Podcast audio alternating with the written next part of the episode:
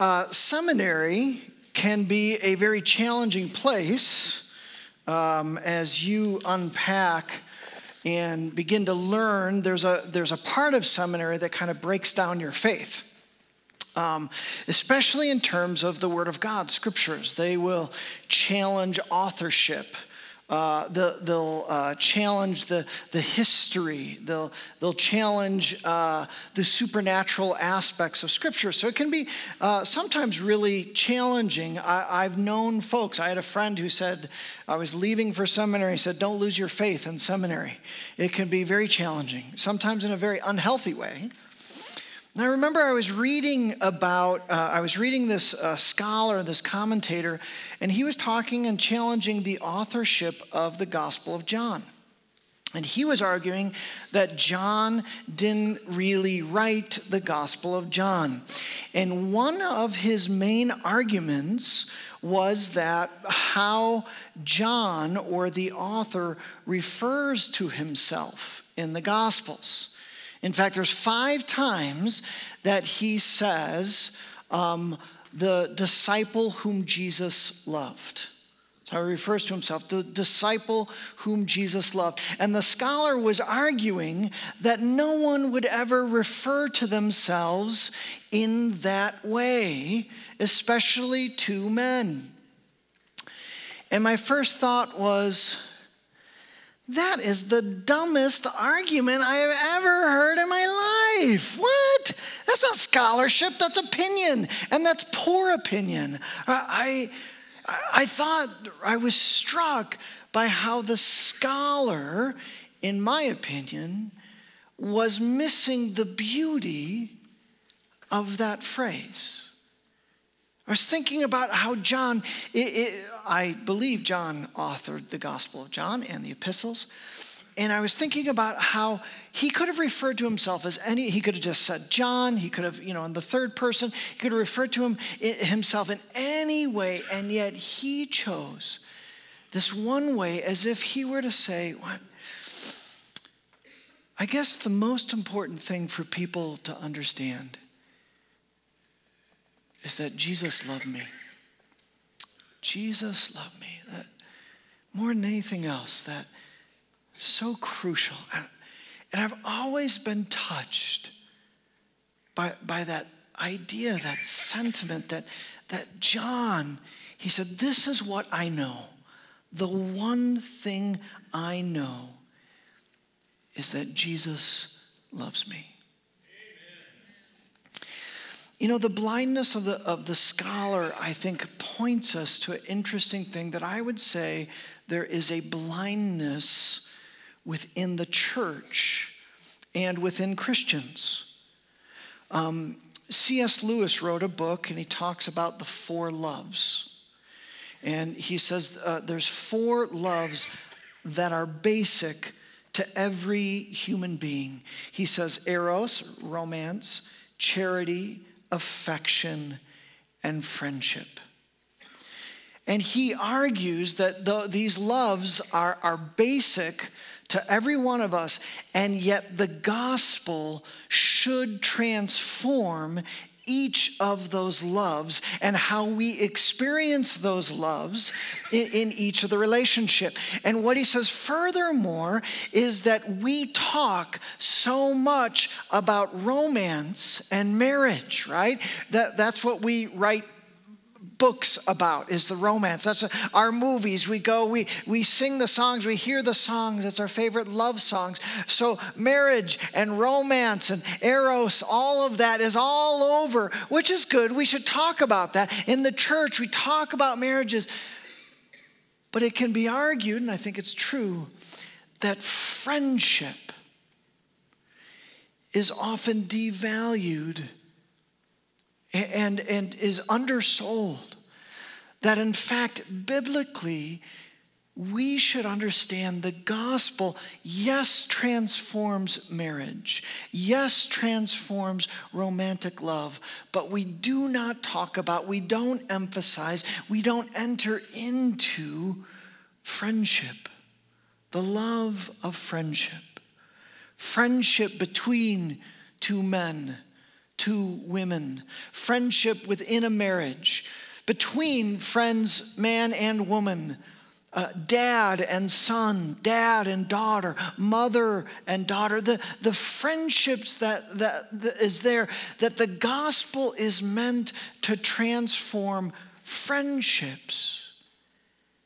And so, how do we live friendships in such a way that reflect the love of Christ?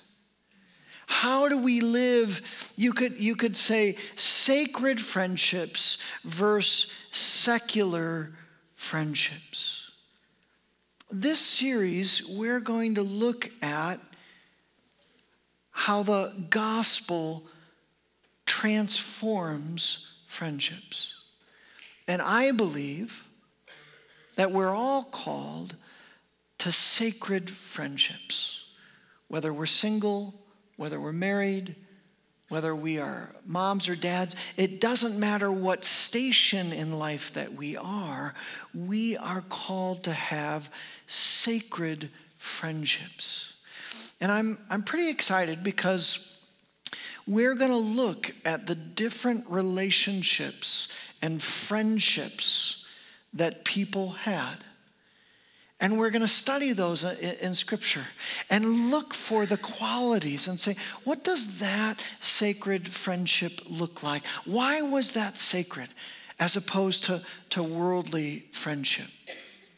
I wanted to say a disclaimer. I have been thinking and praying and reading about sacred friendships for a couple years now. And this is one of the series that I would love to preach to you from a better place of being a better sacred friend. And the more I press into this, the more I realize how selfish I am in my friendships right?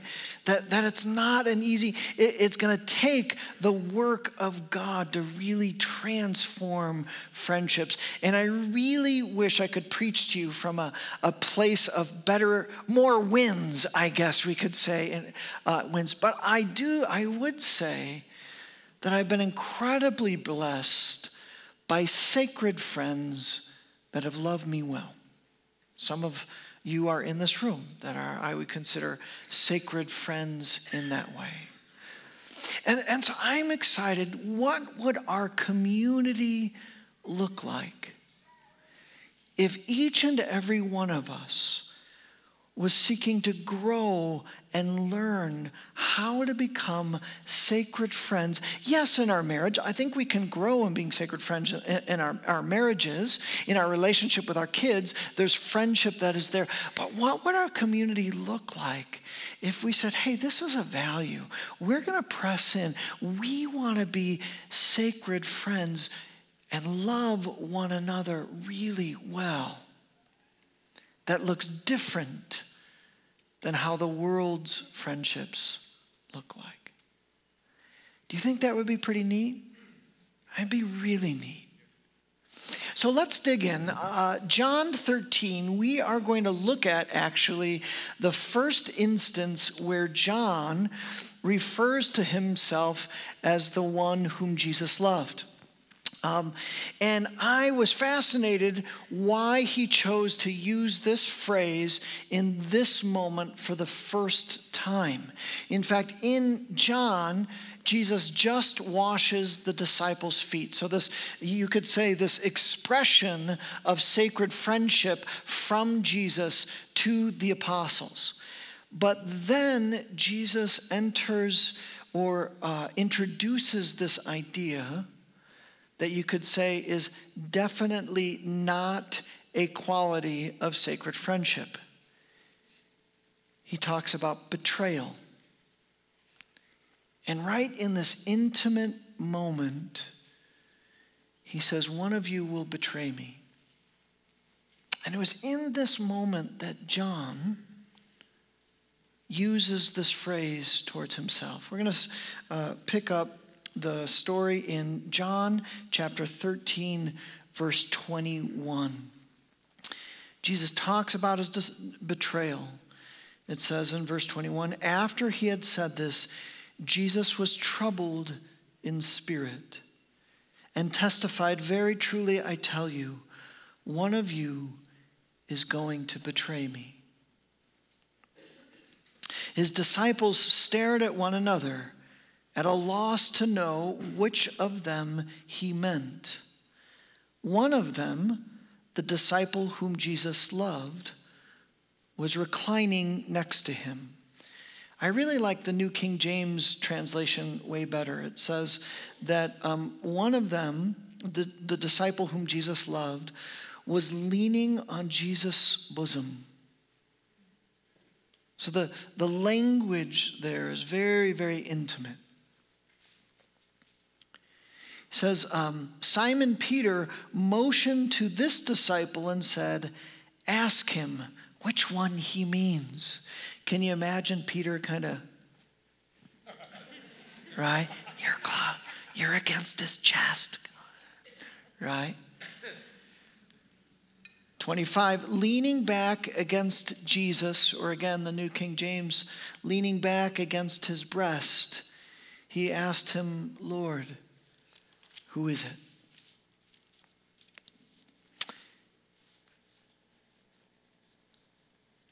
I just get touched by the intimacy in that moment. Jesus answered, It is the one whom I give this piece of bread when I have dipped it in the dish. Then, dipping the piece of bread, he gave it to Judas, the son of Simon Iscariot. As soon as Judas took the bread, Satan entered into him. I've preached that passage before. But as you can imagine, I focus more on Judas and, and the betrayal that was there and, and the pain. And I guess I've missed this intimacy between John and Jesus. Because of the language of this story, there's been a number of portraits. I think we, we pulled, we have a few of the portraits um, there you can see that um, because uh, of that, John is leaning against Jesus. There's a few of them where they have John right in his chest, right, right there. When I used to look at those portraits, I, I, know I have to grow as a sacred friend because I would always wonder if Jesus would have been like, John, can we talk about personal space here? I'm trying to tell, that would have been probably my response there. But, but Jesus, you, you see this, this intimacy there. Why was John the one that leaned, was next to Jesus? Maybe he, that, he just wanted to be near him. Why, the, what did he feel in the relationship with Jesus that he would lean against his chest in that way? Why would, why would John, we're beginning to understand why he would refer to himself as the one whom Jesus loved. And, and, I don't see any pride or arrogance in that phrase, right? It's not like, well, he didn't love others, he really, but it was just that for John, the, the intimacy there. John was the only apostle that was at the cross as Jesus was struggling. John was the, the one, even though Jesus' brothers, biological brothers, were living at the time in his death at the moment of the cross. He gave his mother Mary to be watched over and cared for by the Apostle John. I think Jesus is our ultimate example to us of sacred friendships. That he lived his life in such a way. In fact, it is interesting that we talk so much about marriage, but rarely bring up that Jesus was never married, right? But he did relationships perfectly. He, he brought this love of God. And you could argue in all three of his, so he had, I would say, all of at least the apostles were sacred friends, um, minus Judas, or maybe we would say Judas was, but betrayed him in that. So the apostles were sacred friends to Jesus. He was a sacred friend. He shared life with them. But then he had the three, right? Uh, Peter, James, and John that he particularly spent time with and particularly revealed. And then I would argue some of the women, like Mary Magdalene, that Jesus modeled sacred friendship with others. And you can, you, you, know, church histories, histories have tried to mix that up and, and ascribe unhealthy things between Jesus and Mary Magdalene. No evidence. I think, again, missing the idea of sacred friendships is a part of the gospel, is part of what God wants to do in us and through us these relationships in the kingdom of God. It's funny that church history tells us that the Apostle John was the last apostle um, he uh, living, and he was known as the apostle of. Does anyone know? Love. Towards the very end of his life, he was just saying, "Love one another. If you get one thing right, love one another. I have to believe it flowed from his relationship, his sacred friendship with Jesus. He would go on to write epistles, and from First John, he, his epistles are filled with guess what theme? Love one another. He defines love. First John 4:10, he says this: This is love not that we loved God, but that He loved us and sent His Son as an atoning sacrifice for our sins. I would say, friends, that if we are going to talk about sacred friendships, we have to begin with a discussion about divine love. I believe there's many other attributes that we're going to talk about for sacred friendships. But we have to, the, the center, I would say, is divine love. Just as uh, John is saying, uh, the love of God is central in our relationships with one another. You and I, if we're going to be people of sacred friendship, we have to fall in sacred love with Jesus first and foremost. I don't think there's any other pathway to sacred friendships. We have to fall in love with Christ and then allow that love that we experience with Him to flow to one another. And not just our biological family, not just our kids, not just our, our spouses and in marriage, but that love needs to flow from that experience of Christ.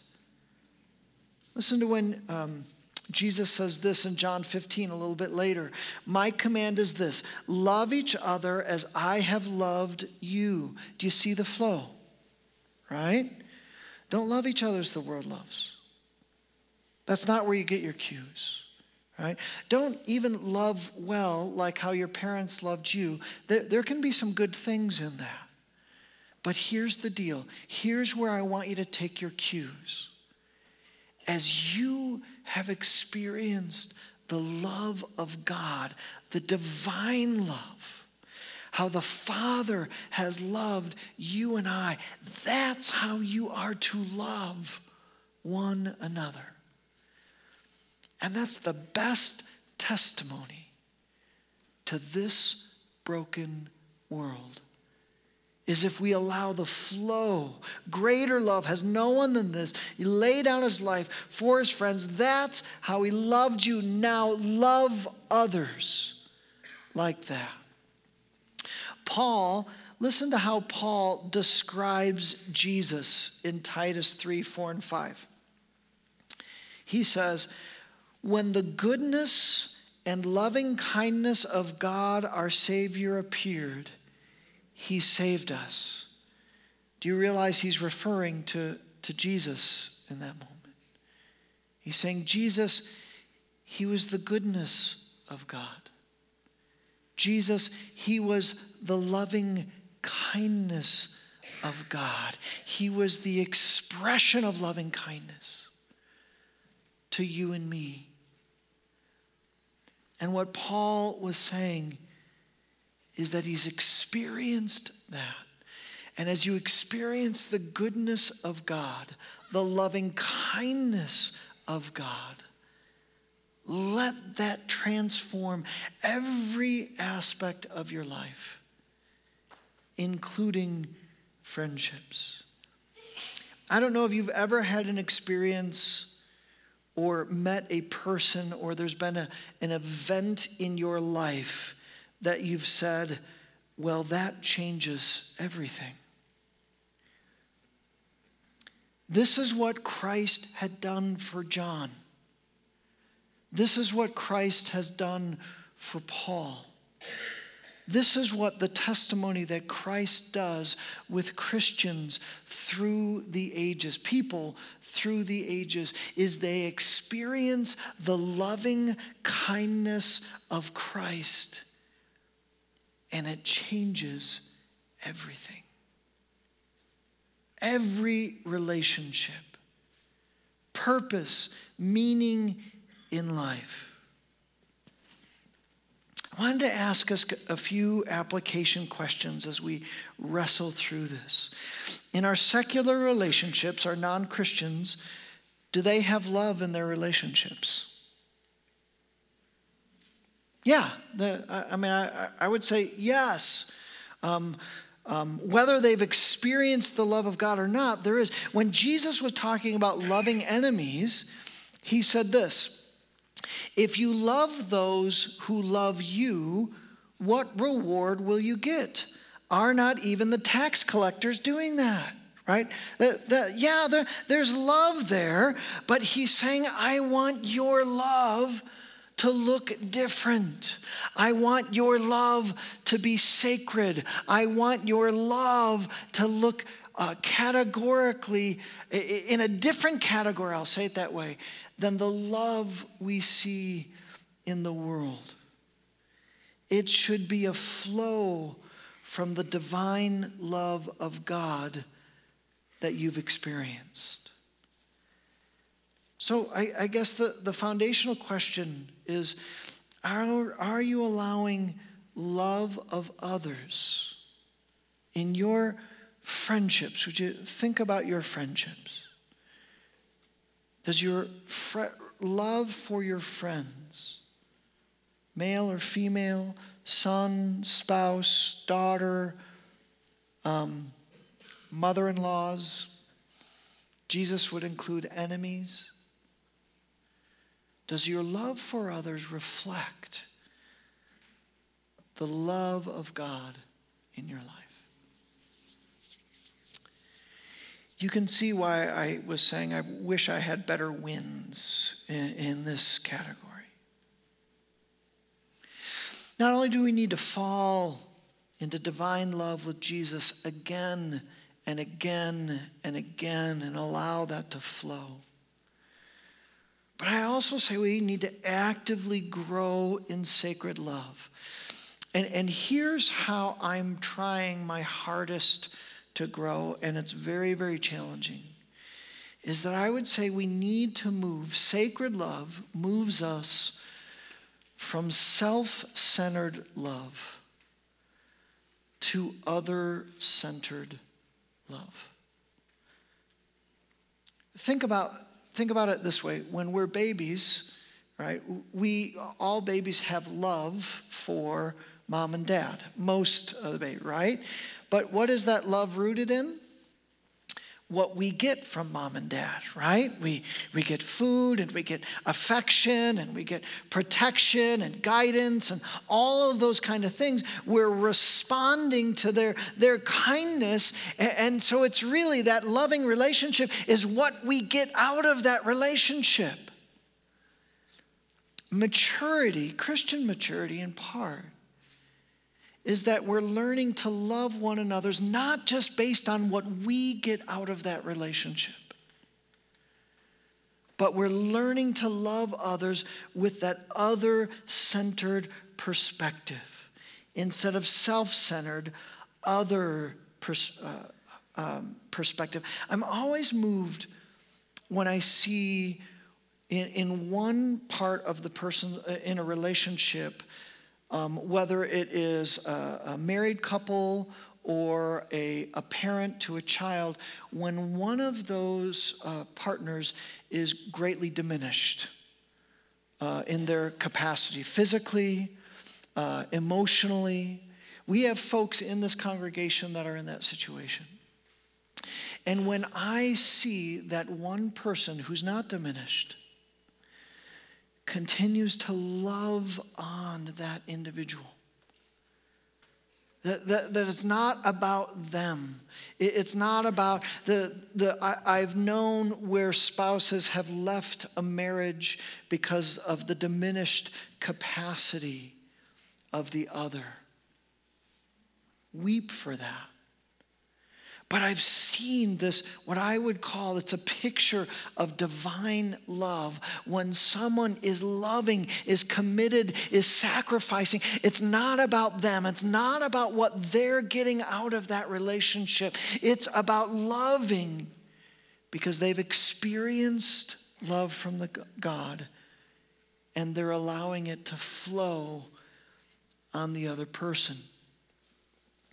I was thinking about the, the famous passage, 1 Corinthians 13, right? When was the last time that you went to a wedding?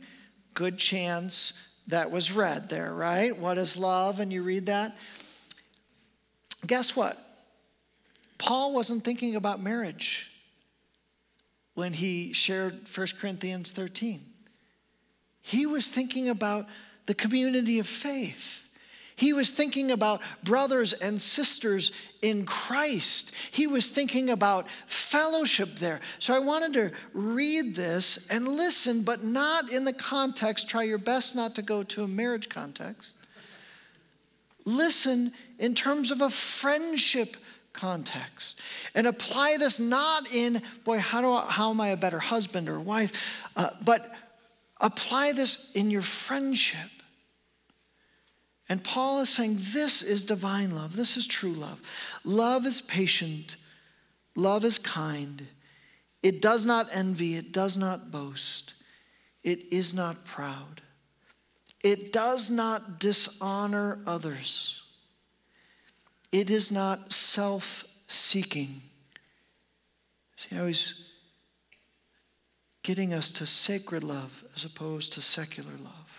It is not easily angered. It keeps no record of wrongs. Love does not delight in evil, but rejoices with the truth. It always protects, it always trusts, always hopes, always perseveres. Love never fails. He's saying love wins. The divine love of God wins out, conquers all. Another way to say that, it, is that when we experience divine love, when we're expressing divine love, we're simply for that person. I was thinking of uh, what, the question of, of the, the moments that have changed my life dramatically. Of course, when I came to Christ, one when I experienced uh, the kingdom of God and, and began to realize the kingdom of God also was the birth of my children. My soul was unprepared for what I experienced at the birth of my kids. Um, well, the second was I was a little bit more prepared, but that first, when, when, when Luke was born, he came out, and I, I, I'm not exaggerating. This is my first thought. Okay, if I need to be hit by a truck, to protect this little guy, I'm in God, right? My, my life became less important to me, right? I, I became less, less self centered in that very moment, right? He, he hadn't done anything, I didn't know him at all. he just was born. I'm like, I, uh, I am for him. No matter, I, I will do what I can to protect him and raise him and give him. I, I just for him. It's funny, in, the, in this loss and this really difficult time, I was processing some with Luke in the loss of his mom, and he asked me this really interesting question. He said, Dad, did you experience the loss of your mom differently than the loss of your dad? I said, Yeah, I, I, guess I never really thought about it that way, but the answer is, is yes. Um, I, I lost my dad earlier, and I still to this day miss his wisdom, his voice in my life. So he was a counselor, and he and would coach me through a lot of things. My mom, when I lost her, I had the distinct feeling of being an orphan. Like she was the person who was for me.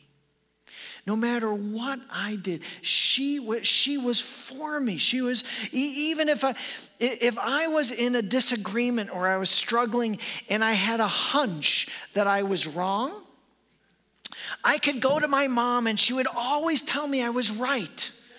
Don't we need someone like that in our life, right? Just, you know, and I knew that she was wrong, but I thanks, mom, you're right, thank you, right? That she, she was for me. Whatever I did, she was for me. I was processing with Cambria a while ago, and she was, she was I, I, guess you could say, testing the bounds of my love. Like, Dad, if, if I did this, would you still love me? Would you do, th- if I did this, would you still love me?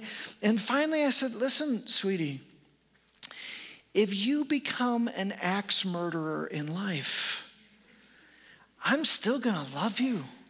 I'm your dad. I, am I'm, I'm for you. I'm not going to defend your axe murdering ways, right? I'm not going to say that's okay, but I'm going to visit you in prison. I'm gonna, I'm gonna talk to you about Jesus still has a hope for you and forgiveness and restoration. I'm for you. It doesn't matter what you do. I'm not gonna condone stuff like that, but I'm for you. We need people in our lives like that. I think that is a picture of divine love, right? The, the love of a mother, the love of a father is that picture. And friends, I think when we look at friendship in the world, when our friends do something that hurts, we let them go. We cut them loose. And we say, yeah, I'm done. That's not how God loves us, right?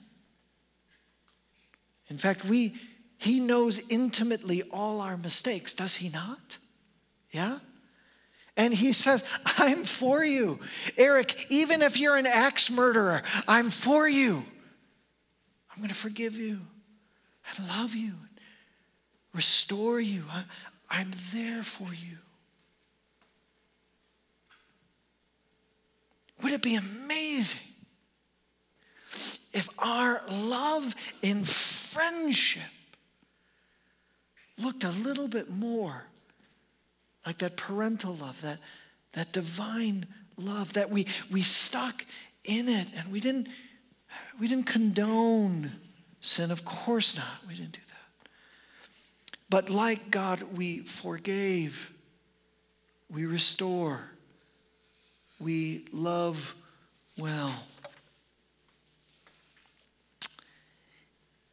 A- application question. Again, these are hard questions.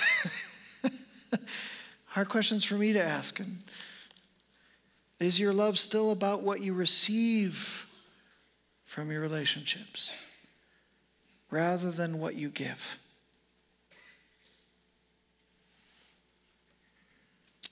Again, disclaimer. I don't want you to think I'm hypocritical in any way. I, this is a struggle for me. Most of the, the friendships that I have, I realize I'm in it for what I'm receiving rather than reflecting the love that God has for me. The Lord wants us to fall in sacred love with Him again and again. He wants us to grow in this sacred love making it more about the other person, the love of God for the other person, rather than what we receive from the relationships. And also, I think He has planned for us to flourish in loving friendships. That that's His longing for all, especially the communities of faith, especially the church, that we would flourish in sacred love. I was thinking about how God loves us and how he continues to, to pour out mercy and kindness and forgiveness and gentleness. He, he does that again and again. Those attributes of God are flowing from the throne room of God. And yet, here's this amazing thing He gives us choice. He gives us the ability to receive all that is flowing from his throne or not. He gives us the ability to turn away from his love, his mercy, his grace, and forgiveness. He gives, he provides, it flows, but he does not force it. The Holy Spirit is a gentleman in that way yes? He's gentle in that way, yes. Jesus is humble in that way. Jesus gives invitation, but he does not force, and he's very patient. And so I wrote this final point like this flourishing in sacred love is that we go from control We try and control our friendships and relationships. And we go to loving kindness, patience, gentleness, grace filled. Some of you have heard me talk about my favorite Hebrew word. If I had to struggle through classes of Hebrew for just this word, I guess it was worth it. Hebrew word is chesed. Scholars call it a grace word. It's not really the equivalent in Greek or in English, but it, it really means all of these things. Sometimes it's, it's um, uh, defined as simply grace or great love or tender mercies or loving kindness. That, that word chesed has all of those attributes. In fact, it's, it, it, talks about who God is. He's full of chesed. It's flowing, his tender mercies, his grace, all flowing to us. The Apostle Paul in Greek uses these different Greek words in a single sentence. But the interesting thing is, he's not talking about God. In this sentence, he's talking about our relationships with one another. And he says this He says, Therefore, as the elect of God, holy and beloved, brothers and sisters, community, fellowship, put on, or NIV says, clothe yourself Here's the attributes that you want to clothe yourself in relationship with one another. Clothe yourself with tender mercies, with kindness, with humility, meekness, long suffering bearing with one another and forgiving one another. If anyone has a complaint against another, even as Christ forgave you, so you also must do. He's saying all these attributes of who God is His tender mercies, how you've experienced Him, His grace, His love, His kindness, all of that. You should be clothing yourself with that in your relationship with others. Application question. If you had a closet with different shirts in it, and these shirts, each of the shirts, you had a few shirts, you had one shirt that said, Tender Mercies, one shirt that said, Kindness, another that said, Humility and meekness and long suffering, bearing with one another, and forgiveness. If you were to look in that closet, what's the shirt that you felt is outdated and you have not worn for a long time? Right? Ooh, that looks like from the 80s, right? So, yeah, that, I just don't like that. That humility thing, mm-hmm. that's not, no, that doesn't, that clashes with my. What would be the attribute if you thought again about your friendships? What's that shirt that the Spirit is saying, boy, this is how God has loved you. But you have not put that on for a really long time. That, uh, boy, that, that friend you used to have, you haven't forgiven them yet. That's not how Christ loved you. That, uh, that that kindness, that kindness. When was the last time to a friend you were just kind to them?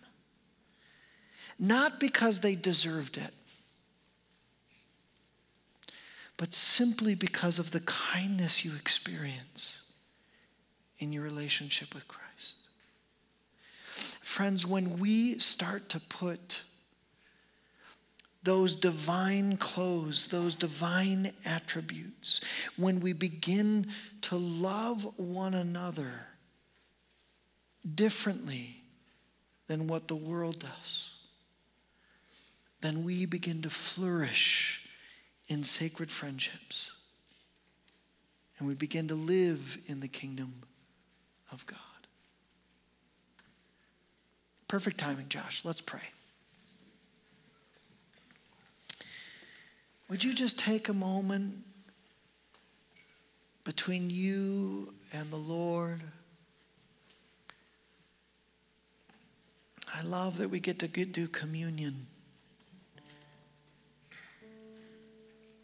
That we get to come to the table and experience again his loving kindness.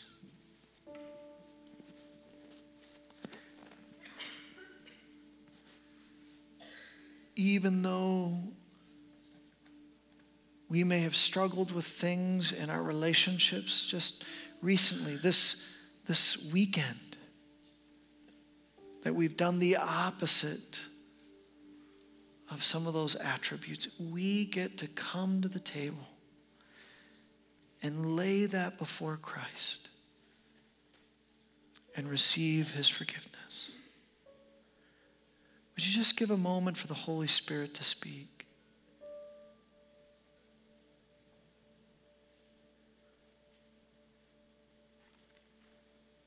What do you need forgiveness for in relationship?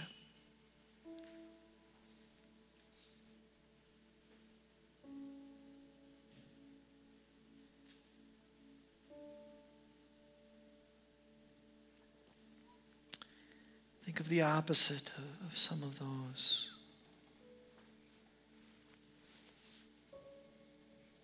Some of us have been a little bit prideful and judgmental in our relationships.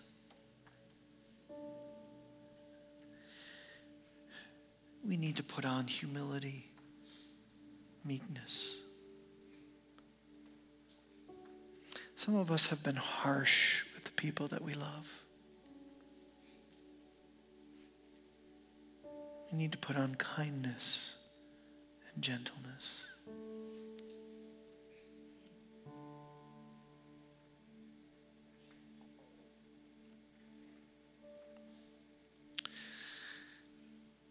We've experienced the mercies, the tender mercies of Jesus.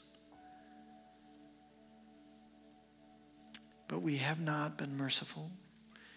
We've not been grace filled.